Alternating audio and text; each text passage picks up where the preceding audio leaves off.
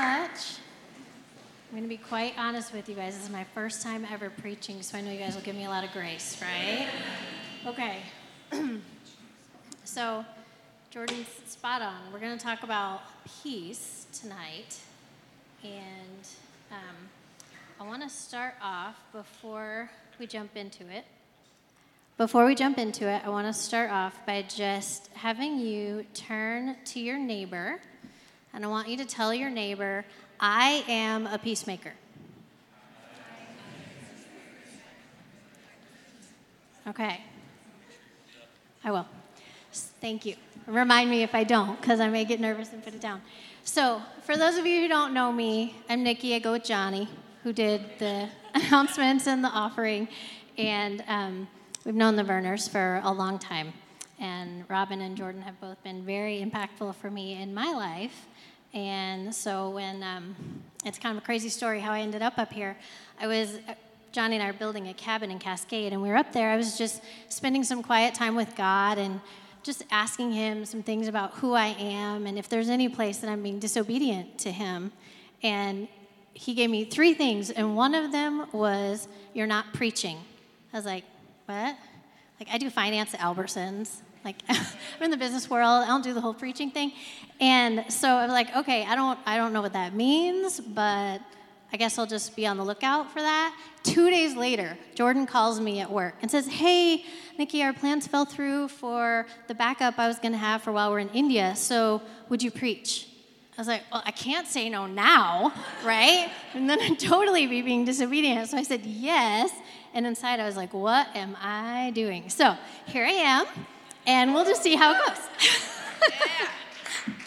okay, so uh, we're going to walk through a journey of peace. All right, so I'm going to go through kind of four steps with this peace, number one, with God, peace within, and then how we share our peace, the peace that God's given us. So taking our peace to those that we're around in this body, in our homes, in our relationships, but then even beyond that, like into the nation and into the world. Okay, so we're just going to work our way through these steps. And I want to focus first on our peace with God. So I'm going to repeat a little bit of what Jordan said last week. I was astounded when he went through kind of how God restored peace with humanity because it was a lot of what I had written. So I was like, okay, good confirmation. Maybe I'm interpreting it correctly because it was very similar to what he said. So I'm going to touch on it for those of you that weren't here, but I won't go into too much depth.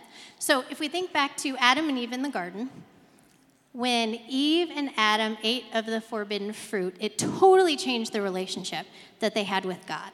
God was walking in the garden with Adam and Eve prior. He was in close, intimate relationship with them.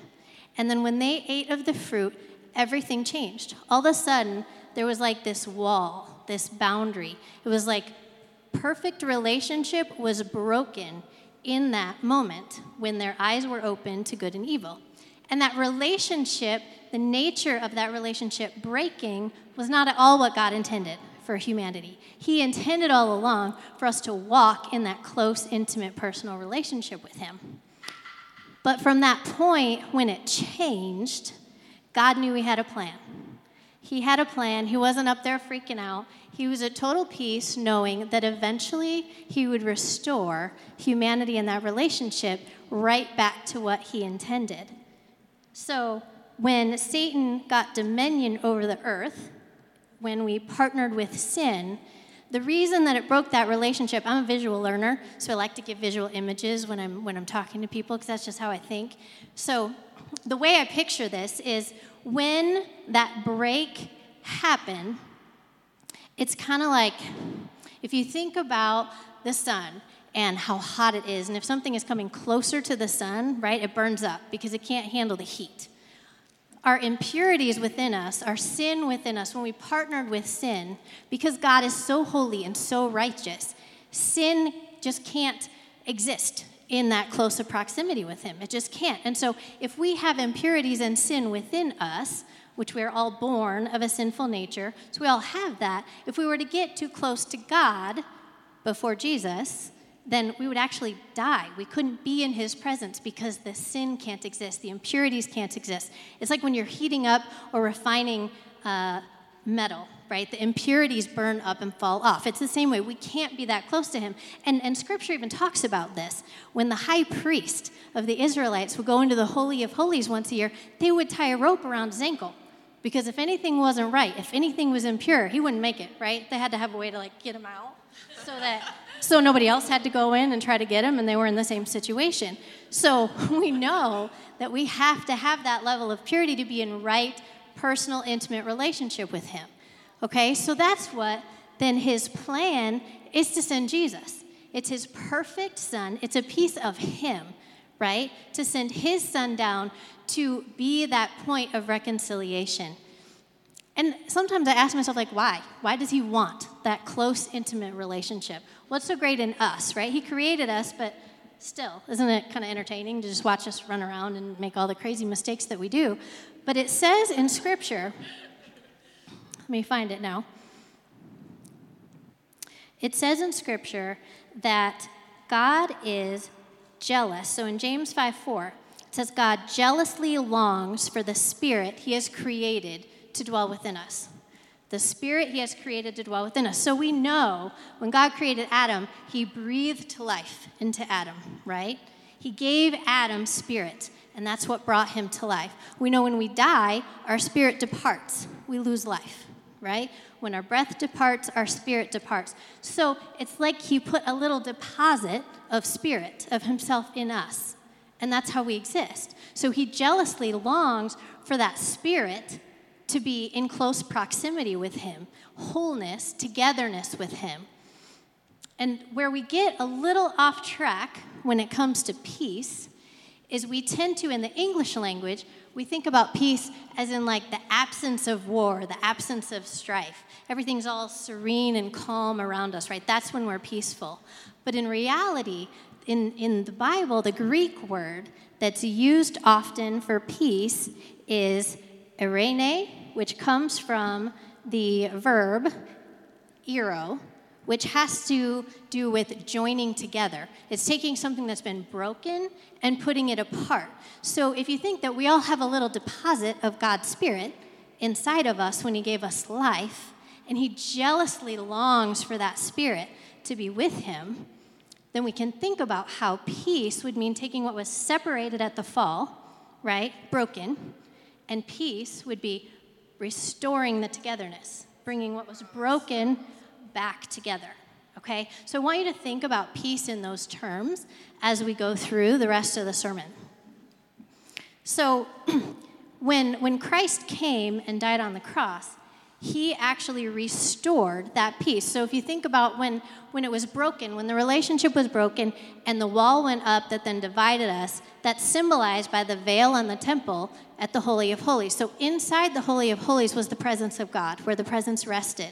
And there was a veil that divided the Holy of Holies from the rest of the temple. Nobody else could enter that except for that one priest once a year. So the presence was contained, and only that perfectly pure person who's done all the right sacrifices, they hope, can go in that once a year. But when Christ died, that veil was torn from top to bottom. Not bottom to top, but when he died, that veil was torn top to bottom. So you can almost like picture him up there, ripping it apart, right? So that he was free and we were free to enter his presence. Because now, now, when we accept the gift of salvation, when we accept the gift of reconciliation with God that Jesus offered, it's restored peace. That relationship that was broken is restored. And so Jesus, it's so cool when I think about the angels in Luke 2:14, when they're talking to the shepherds and they start singing, right? And it's glory to God in the highest, peace on earth to those whom his favor rests. So they're, they're declaring, they're declaring the birth of Jesus, but the way they're declaring it is peace is here. Now peace is here. He came to restore peace in that relationship between mankind and God.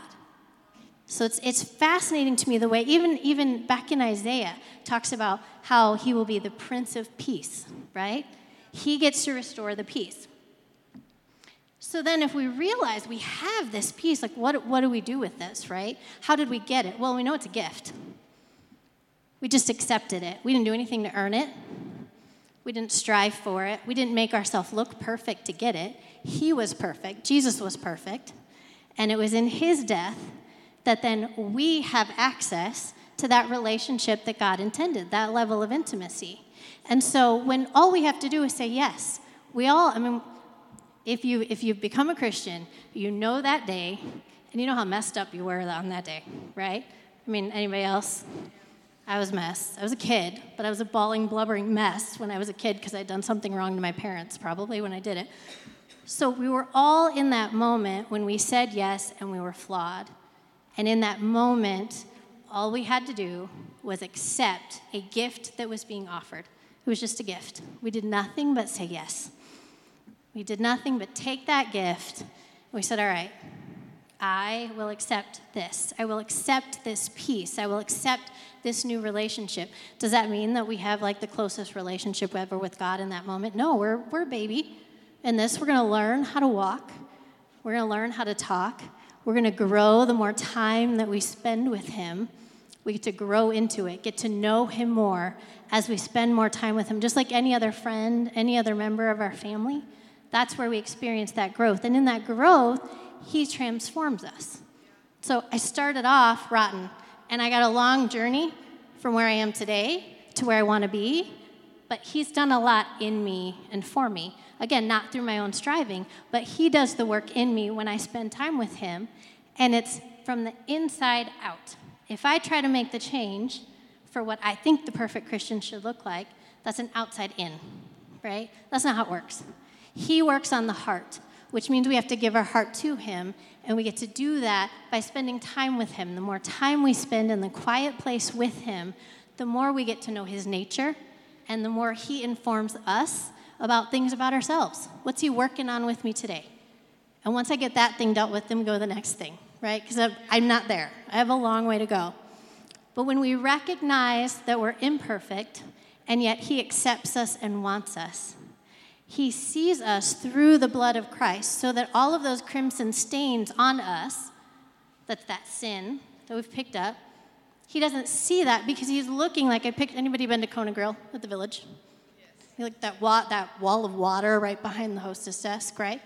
So this is how, again, word image. How I picture this is like there's like a waterfall like that of blood, right? That's like Jesus' blood. Kind of gory, but work with me.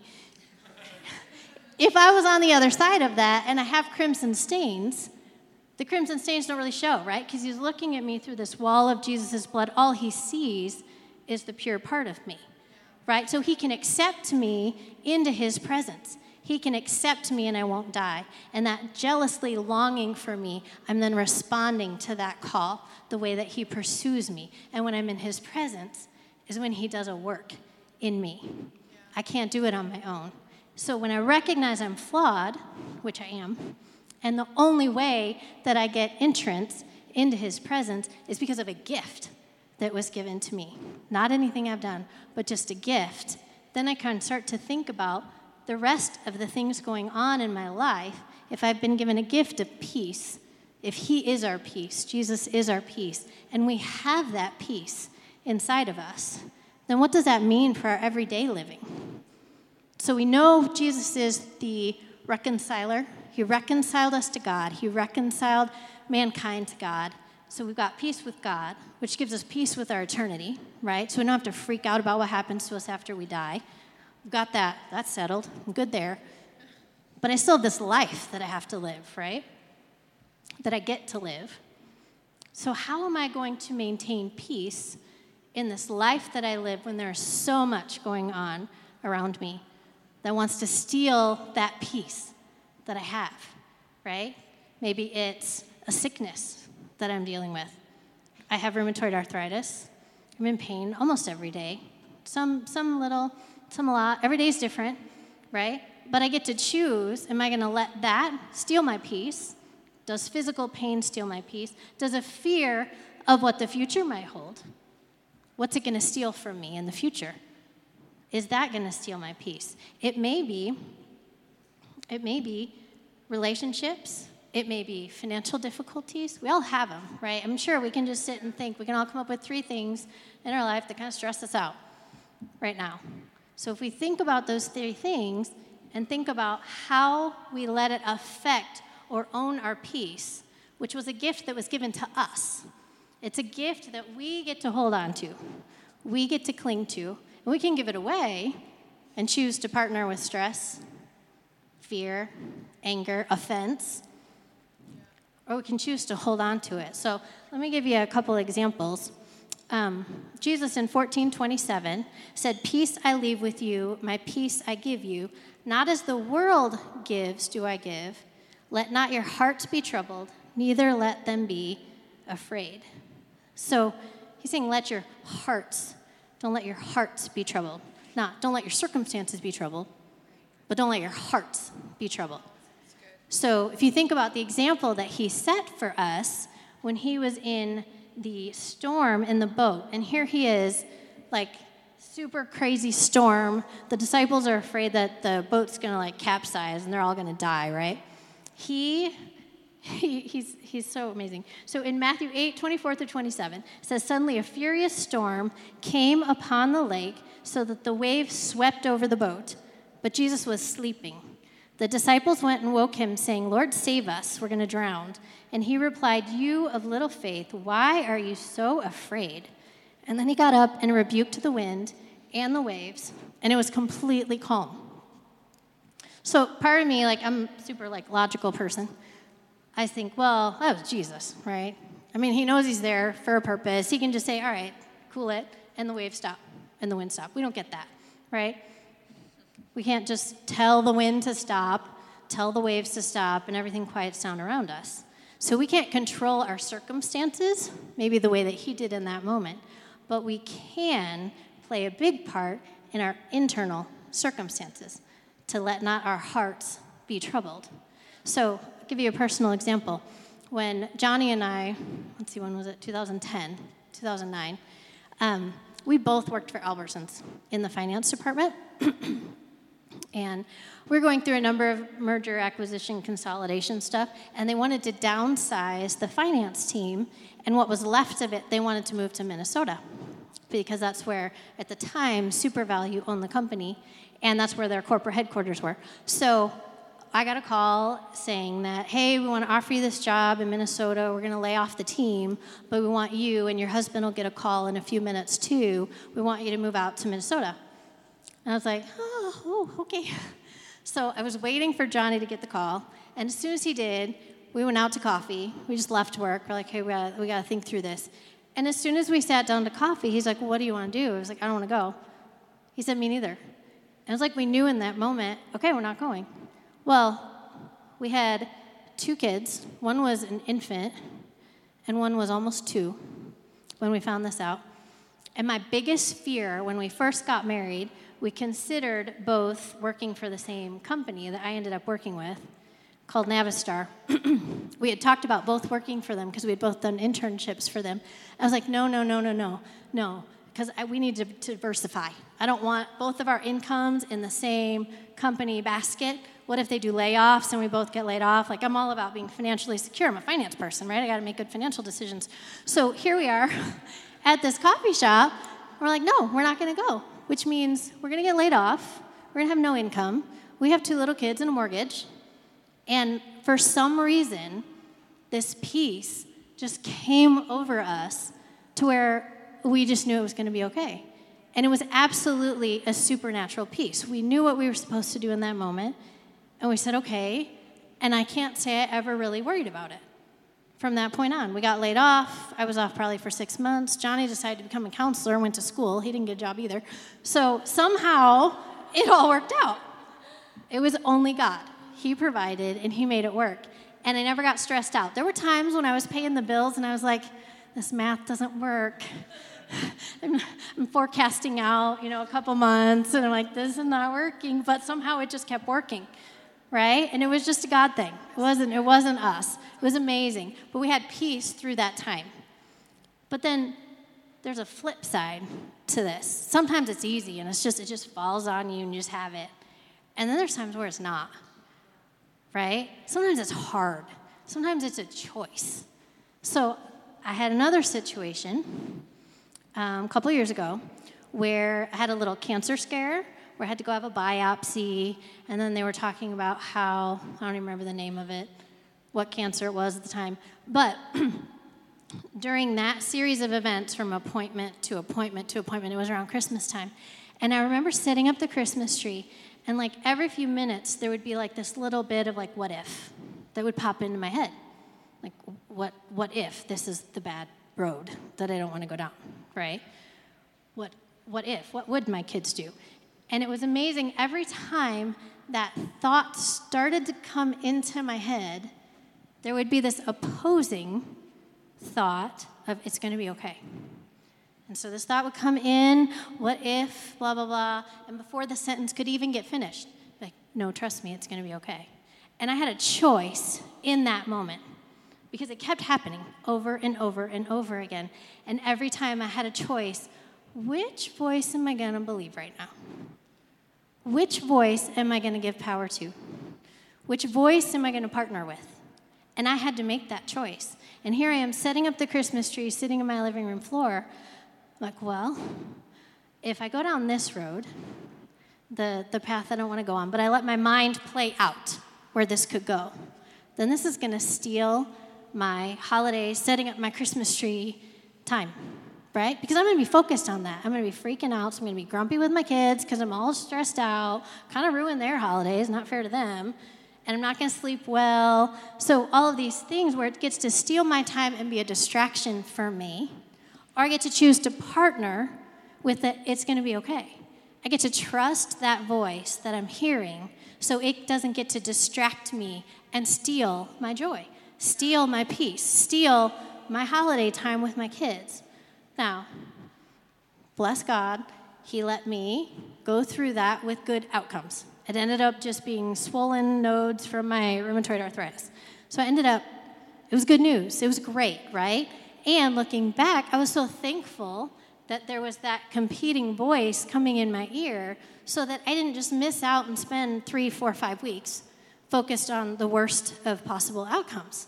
But it was a choice and it was hard. And every day I had to make that choice again. And then it would leave my mind for a while, and then I'd be sitting and it'd be quiet and it would come back again. And I had to make a choice, right? So we get to make those choices. That gift that we've been given, this gift of peace, peace with God, but peace within ourselves, we get to cling to, we get to choose, we get to hold on to. Or we don't. We can put it down and choose to focus on those other things that are coming in our minds consistently, and they're relentless. I don't, I don't want to minimize it. It's relentless. I can tell you I struggle daily with things with my kids. I don't know if you guys, moms out here, you've heard this statement. Having kids is like your heart coming out of your body and running around right? I'm like paranoid mother. My kids will tell me I'm paranoid mother. My friends, they know. They're just they don't tell me. They're too kind. But they don't know.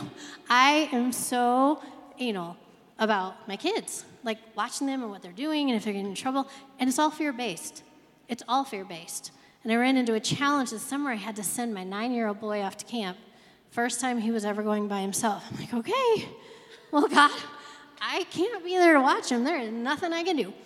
So it is all you. And I know, I know you can take better care of him than I can, but I'm going to have to really trust you to do that.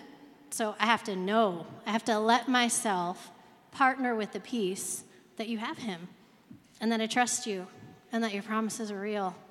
And it's not easy. And there were some days I still broke down crying, like, oh no, what if he's sad, or what if he's lonely, or what if he's whatever, right? But then, like, only I get to turn that around. Only I get to pray and let Him transform my heart and recognize the peace that He's given me and choose to pick it up. So, there are real, real challenges that come in life that are serious, that are scary, that are hard, and it is not easy to make those choices. And sometimes God just gives us the gift he just pours it on us, and we can't do anything but be peaceful. And He gives us that, that peace that passes all understanding. And sometimes we have to choose because he's, he's teaching us something through that. He's teaching us to trust Him, and we have to make those choices, right?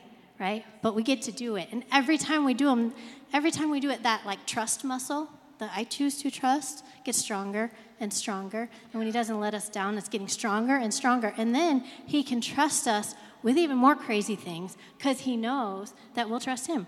That we'll even go out on a limb and do the crazy thing without the fear, without the anxiety. And there may be fear, but we'll do it anyway, like, like preach, right? Because we trust Him, because He's proven Himself to us. But we've got to put ourselves in that position, right? And we get to maintain that peace, which again is not everything's calm all around me. It's all good and serene, and there's a cute little brook going by, and I'm so peaceful, right? It's despite the circumstances, it's in the waves, it's in the wind, it's in the storm, and yet that peace we get to hold on to and claim because it's internal. Remember, Jesus changes us internal, internally, that then shows itself externally. We can't will ourselves to it, right? So when we choose to stay focused on what He's doing, we choose to partner with Him and trust Him. You know, if, if, if we get anxious about something, that doesn't disqualify us. It's not that He can't, that He won't use us if we struggle with anxiety or if, we, if we're choosing to freak out about something. it's not that at all, because we all go through it and I struggle with it daily. It's not that He can't use us, it doesn't disqualify us. What it does is when we're focused on those things, we're self focused. We're focused on self and what could happen or what might happen or what so and so might be thinking because I did that stupid thing. So we're focused on ourself, which means that we're looking internally and we're not focused on what he's doing.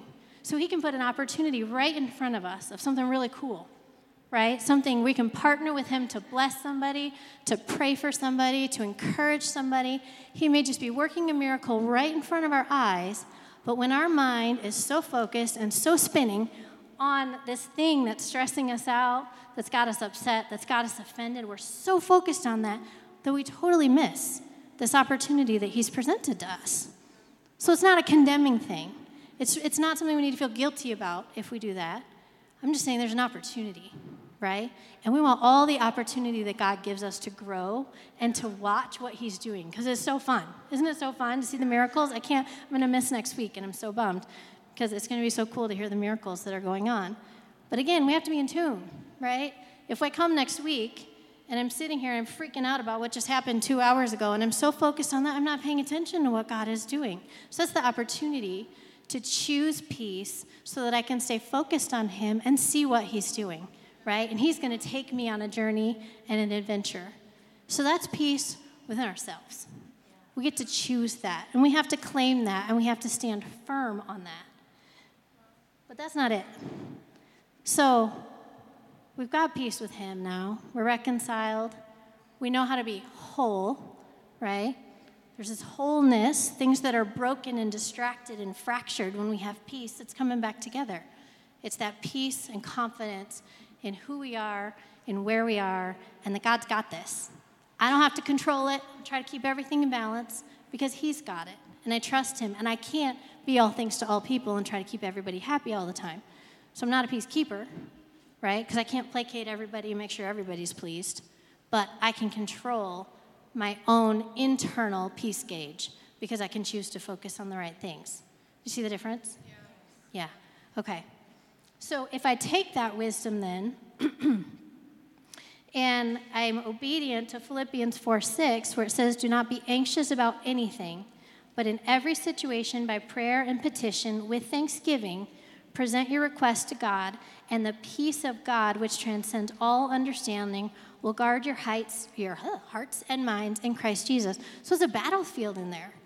It is a battlefield in there, and He will guard us, but we play a role we get to choose to focus on Him or focus on that other voice that would love nothing more than to completely distract us and get us all upset and not focused on what God's doing. So now, if we take that and we push it out and we think about peace in our relationships, but those are tricky. In our marriages, in our friendships, in the other people in church, right? We are surrounded by flawed people. And we're one too. I'm one. So when we are surrounded by that, we can't help but experience brokenness, even in the church. And when it happens in the church, it hurts, doesn't it? Because you, you think people are better than that for some reason. When they know God, they should have a clue, right? But it still happens.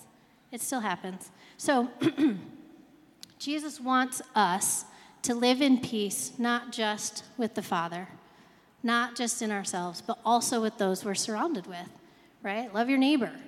We need to be peaceful with our neighbor. And so in Matthew 5 9, so Jesus is going through a list of the Beatitudes, and one of them says, Blessed are the peacemakers, for they will be called the children of God. So, like, I was, the, I always thought that was kind of a downer, because like the other ones are like, Blessed are the meek, and it always refers to like something bad, something good something bad, something good, like they will inherit the kingdom or something, like sounds really awesome. And then it's blessed are the peacemakers, for they will be called children of God. Well, I always thought, well, I got saved, so I'm a child. I am, right? I'm a child of God. Like, what, what, why do I have to be a peacemaker? What's the difference? Or am I just at peace because I got saved, so I'm automatically a child of God? Like, how, how's that work? So I looked up what is a peacemaker? and it's one who makes peace, especially by reconciling parties at variance. I'm like, okay, so if Jesus is our peace and the relationship God intended got broken, and he's our peace and it put it back together. So it's like this wholeness of putting back together things that have been ripped apart. Then I guess that kind of makes sense. Or a person who helps prevent or stop an argument, a fight, or a war, or a person, group, or nation that tries to make peace especially by reconciling parties who disagree. So, so now it seems like bigger than me. And I'm trying, to like, why, why does that matter to be a child of God? Why do we need to worry about other people quarreling to be a child of God? Like, is that a prerequisite? Like, if I don't make somebody feel better or I don't go mend a relationship, that I'm not a child? I, I don't think it's that. As, as I've researched it, my understanding is if you think back to um, the time of the disciples, if you had like a silversmith, right, a guy who's really great at being a silversmith, and at that time, the businesses would kind of go from generation to generation, right? So if you saw a young guy who was an awesome silversmith and you saw some of the techniques of the father, then you say, ah, that must be Joe's son, right? He's so good at that technique with the silversmith. I bet that's Joe's son. So when you see something in the son, that reflected back the father. It's like they kind of picked up that skill, right? And so it represented the Father. So blessed are the peacemakers, for they will be the children of God. So I think what he's saying is we all have a role to be a peacemaker. And when we're being peacemakers, we're reflecting him because that's what he is. Because he called us unto him, even were persecuting him and we were sinning and we didn't even want him. And he still called us unto him. So he took people that were totally, totally working against him and said, I want you back. And create took that step of peacemaking. And it's when we do that that people are saying, Oh, I know who that is. That's what God's famous for. They're a child of God. So we get to be a peacemaker. And that also, again, not easy. Not easy. I had a time a couple years ago Johnny and I were doing this ministry thing, and there was um, there was a couple people who had had some concerns with some things associated with that ministry. And they didn't voice it directly to us, but to someone else, but we found out about it. and so we were doing this, this weekend event, and there were all these different stations and sessions and all this kind of stuff. And when, when those, some of those people had come in to experience this cool ministry thing that, that, we had, that God used us to do, which was with a whole group of people, it was so fun. When they were in the room, I was so aware. Like I had this heightened awareness of where they were, wondered what they were thinking, looked at what station they were doing, and then as they were leaving, I was trying to figure out oh no, did they get offended? Was there anything that they were concerned about that they experienced then in this weekend, right? So my total brain power was focused on them. And the whole point of the event was prayer and blessing people. And during that point in time, I was not in my role because I was distracted, because relationship was not at peace. So, what did I miss out on? The person I was even talking to, I was only halfway in the conversation. It's like you're listening, you're like,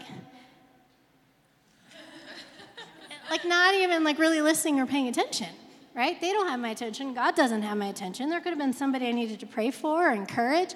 And I was oblivious because I was so aware of where these other people were. Anybody ever been there with a relationship? Yeah, yeah. So in those moments, again, it's not a condemning thing. It's that what am I missing out on when I allow myself to put down the peace that I get to carry, the peacemaking responsibility that I have in relationship with other people? What am I missing out on when I allow that to get my attention? When I get anxious when I'm in that person's presence? When I get anxious when I see that person's picture on Facebook? Right? What am I, what am I allowing to happen to myself? Not what should I feel guilty for, but what am I missing out on? Because I'm choosing to focus and emphasize that. So we have a responsibility to be a peacemaker. And it's not just for our good, but it's for the body as a whole. The body as a whole. So I can't, I don't fully understand this. I'm just human. I'll, when I, it's one of those things that my kids ask me questions all the time. I'm like, I don't know, we'll have to ask God when we get there.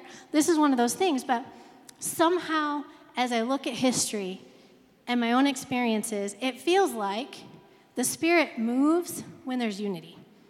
It just seems like it kind of opens things up, like sensitivity to the Spirit or something. I don't, I don't know how to really even put a picture around that one, although I've tried. Somehow the Spirit moves freely in unity when we're in good, solid community with each other. And somehow, when there's not, it kind of gets clogged up or something. I, I can't explain it, but it's like a blockage. Like, I kind of wonder if that little bit of God that lives within each of us, that spirit He breathed into us, if when we're in unity, it moves, it moves freely between us. And when there's a wall, we put a wall up or we distance ourselves or we have to keep that separation, that it says, no, you don't have permission to move here. Because we didn't choose being connected. We didn't choose connectedness with that person. We chose, no, no thanks. I'm going to protect myself because I have fear or I have anger and I may be totally justified, but because I'm going to choose that wall of protection, somehow it prevents the spirit moving freely there. I don't get it. I don't. That's one of those I'll ask him when I get there. But I think we have a responsibility to the body. If we're going to be part of a family or part of a body that values healthy family, then we have a responsibility, right, to be a peacemaker. We don't want to be clogging that up, right? because it doesn't just affect me, then it affects the other person. And this is super important to God. It is so important that in Matthew 5:23, he says, "Therefore, if you are offering your gift at the altar, and there remember that your brother or sister has something against you, leave your offering there in front of the altar. First, go and be reconciled to him, and then come back and get your gift." Holy cow. Like, talk about embarrassing. Let me go up to the altar I'm gonna, oh, just kidding. Let me, let me go make it right. And then I'll come back. For him to say, I would rather you not praise and worship me right now. I would rather you go make things right. And then you can come back. I'll be waiting. He cares about this. This isn't like we can just, I'll put that relationship off to the back burner and I'll deal with that one later. Right? That one's a little too complex. I'm just not ready, feeling right about that one. I'll come back to that later. No, we can't give freely to Him and be in that place in relationship with Him when we have this distraction going on, either for us or for that other person, right? So we got to think about like the collective, the whole body. And we have a responsibility to take that step of action. So, a lot of times that's really hard to do, it's not easy. A lot of times it involves a critical conversation, tough conversation. Maybe we've tried it. Maybe we've tried to make peace many times and it just doesn't happen. They're, the other person's just not up for it. Like, how often do we have to keep going back and going back and taking that step of being a peacemaker? Well, in the Bible, Jesus mentioned when he was asked how many times you have to forgive, Peter said, You have to forgive seven times? And she said, No, 70 times seven. So I don't know that any of us have made the effort 70 times seven. Maybe. I doubt it. But even if you have, you know, there's only so much we can control in a relationship. If we try in good faith, and God knows we've tried, then maybe the other person just isn't ready and it's just not going to happen there. But we can be at peace knowing that we've done what God wants us to do. that we have made that effort. But what if later that other person gets a change of heart? I think you got, you got to kind of open it back up, right? Right? You got to be willing. So, what God says in the Bible about peacemaking, let me find it now.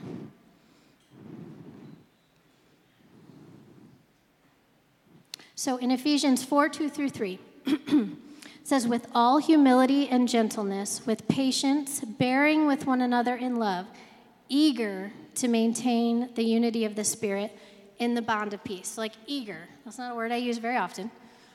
But it sounds like like ready to go, like eager, right? As soon as I get the chance, I'm going to go ahead and make peace. And I have to use discernment. So making peace in a relationship means I'm getting it to the point that when that person walks in the room, it's not like all attention on that person, even though I'm pretending like I'm giving them no attention whatsoever, but I'm aware. That's the peace I'm talking about. It doesn't mean that what that relationship looked like, maybe before things broke down, doesn't mean it's going to look the same. Because we have to use wisdom and discernment, and God brings people in and out of our lives over time. And sometimes certain relationships aren't healthy or sometimes they're not safe for us to be that close to somebody, right? So we have to use discernment in our relationships, and we don't need to restore something that we know wasn't working. It doesn't have to look the same, but we should be able to get it look, to look like it's just a friendly acquaintance. It's hi, how you doing? Right? We should be able to be in the same room and focus on what we really should be focused on, and not on that person's presence. We should be able to focus on his presence and get in tune and not be distracted by that person. And we don't have to be besties anymore. They don't have to know all my deepest, darkest secrets. We don't have to hang out 24 7. But we should be able to coexist peacefully. Every follow? Yeah. So, if we are eager to be a peacemaker, then we have to continually be taking those steps. If something is starting to not feel at peace, we got to keep our accounts short and we got to go address it because the more we let it build, the worse it gets. And then it's even harder to have those conversations later, right? And we go in love, and we go in peace, and we go in truth, and we go as a peacemaker, carrying this gift of peace that we have and offering to share that peace with the other person.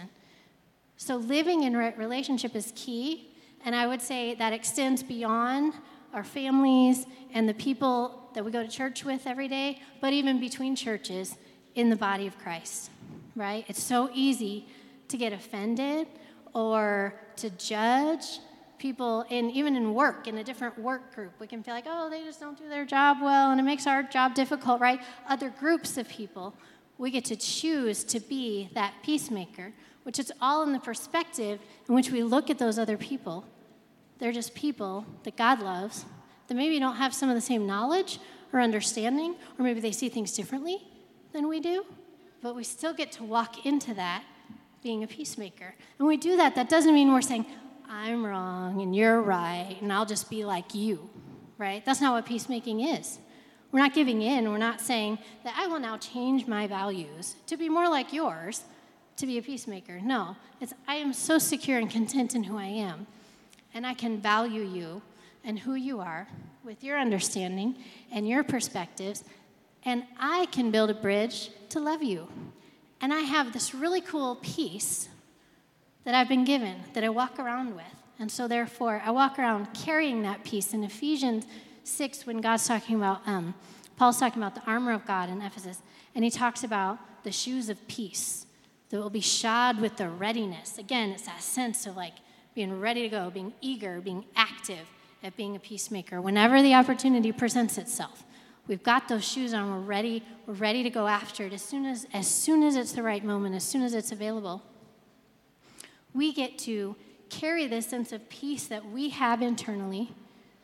And when we walk into a situation that's all anxious and we come in complete peace, people feel that.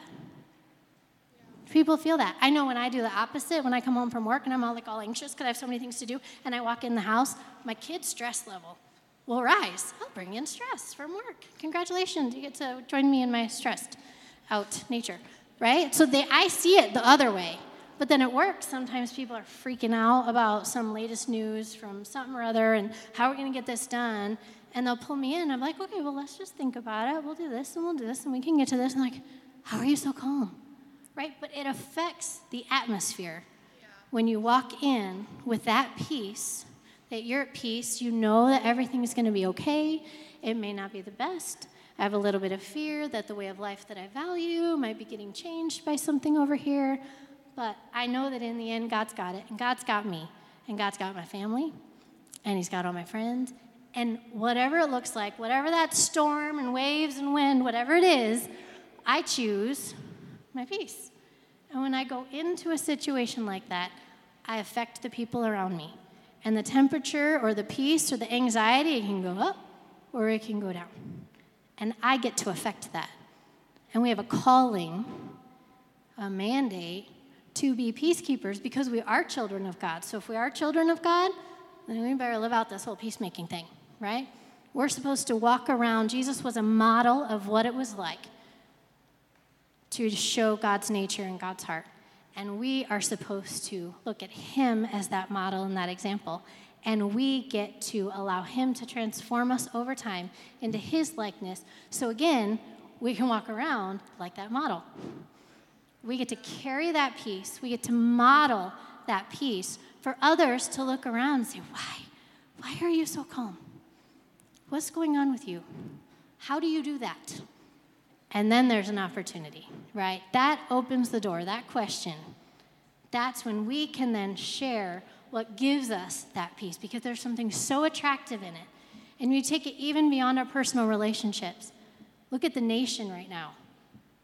There is very little peace out there.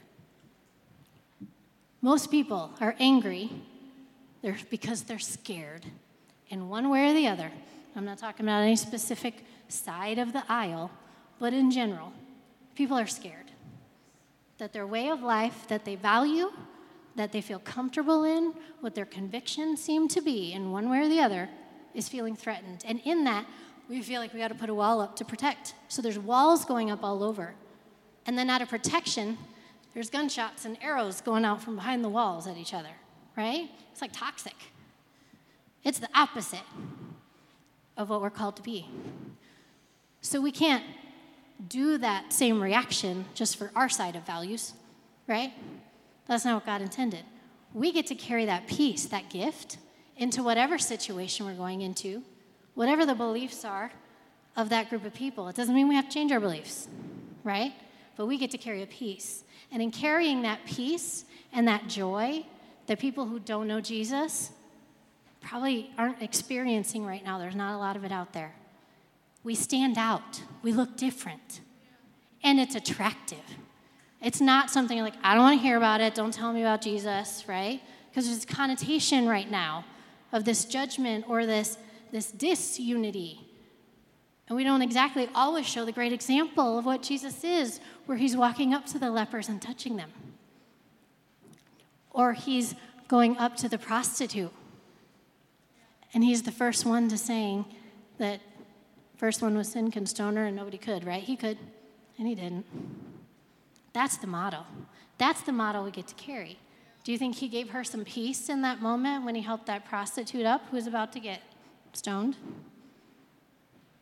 So we get to carry that gift. And it doesn't mean that we're giving in, it doesn't mean we're changing our beliefs. And we need to use wisdom in where we go. If we're going into a place we know we're going to be tempted, that's probably not the right place for us, right?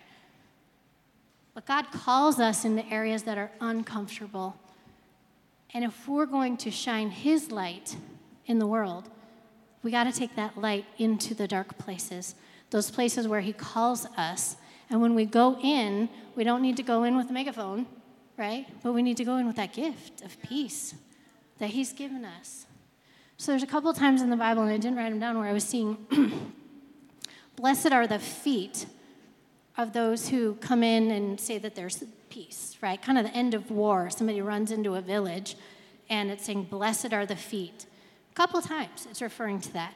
And there is something about when you're in an anxious environment, when you feel hopeless, when you feel anxious and somebody comes in declaring peace or with their peace, brings their peace in, blessed are those people. You're so glad to see them. Right? You're so glad to hear.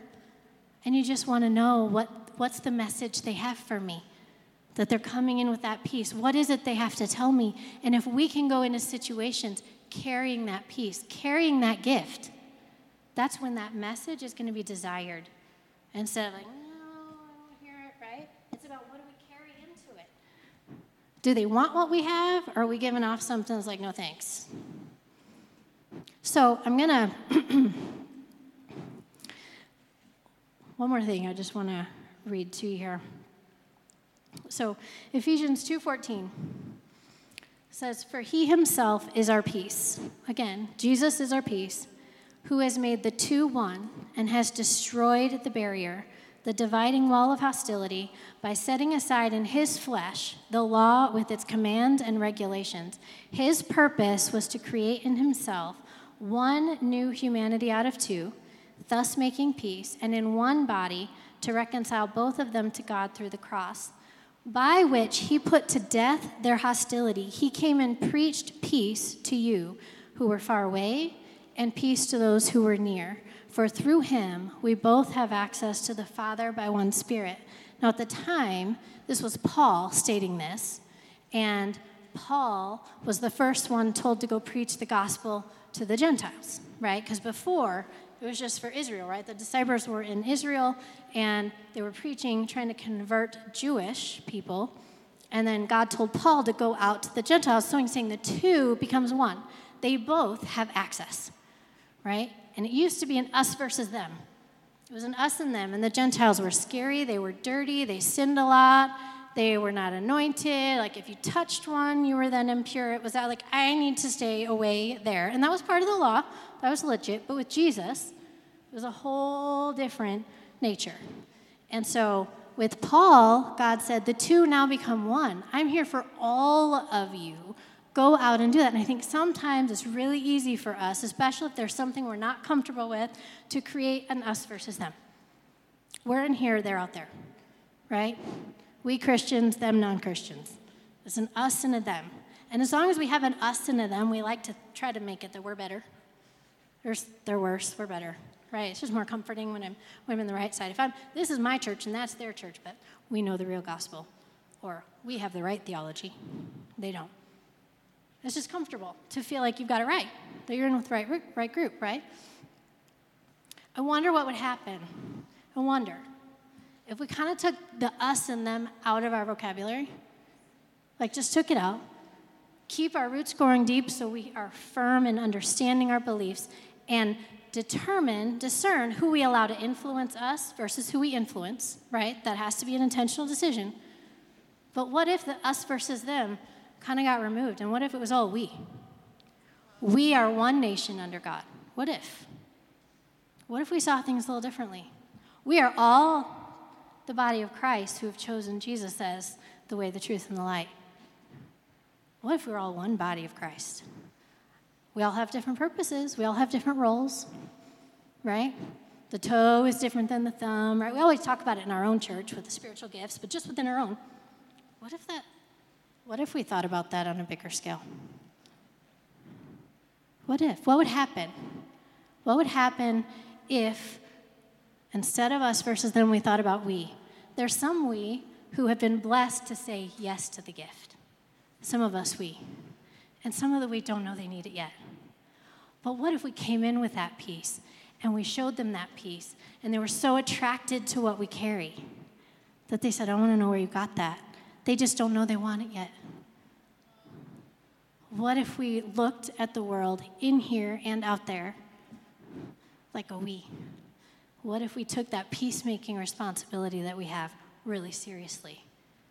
And I bet some people here are called to take that into tricky places. So I'm going to ask the worship team and the prayer team to go ahead and come up. And um, during the music and after, I want to challenge you. If you, number one, if you don't know the peace that comes from relationship with Jesus Christ, this is your chance to come forward. And if you're new to this and your heart's pounding, that's probably the sign. He's, he's tapping you, saying it's time.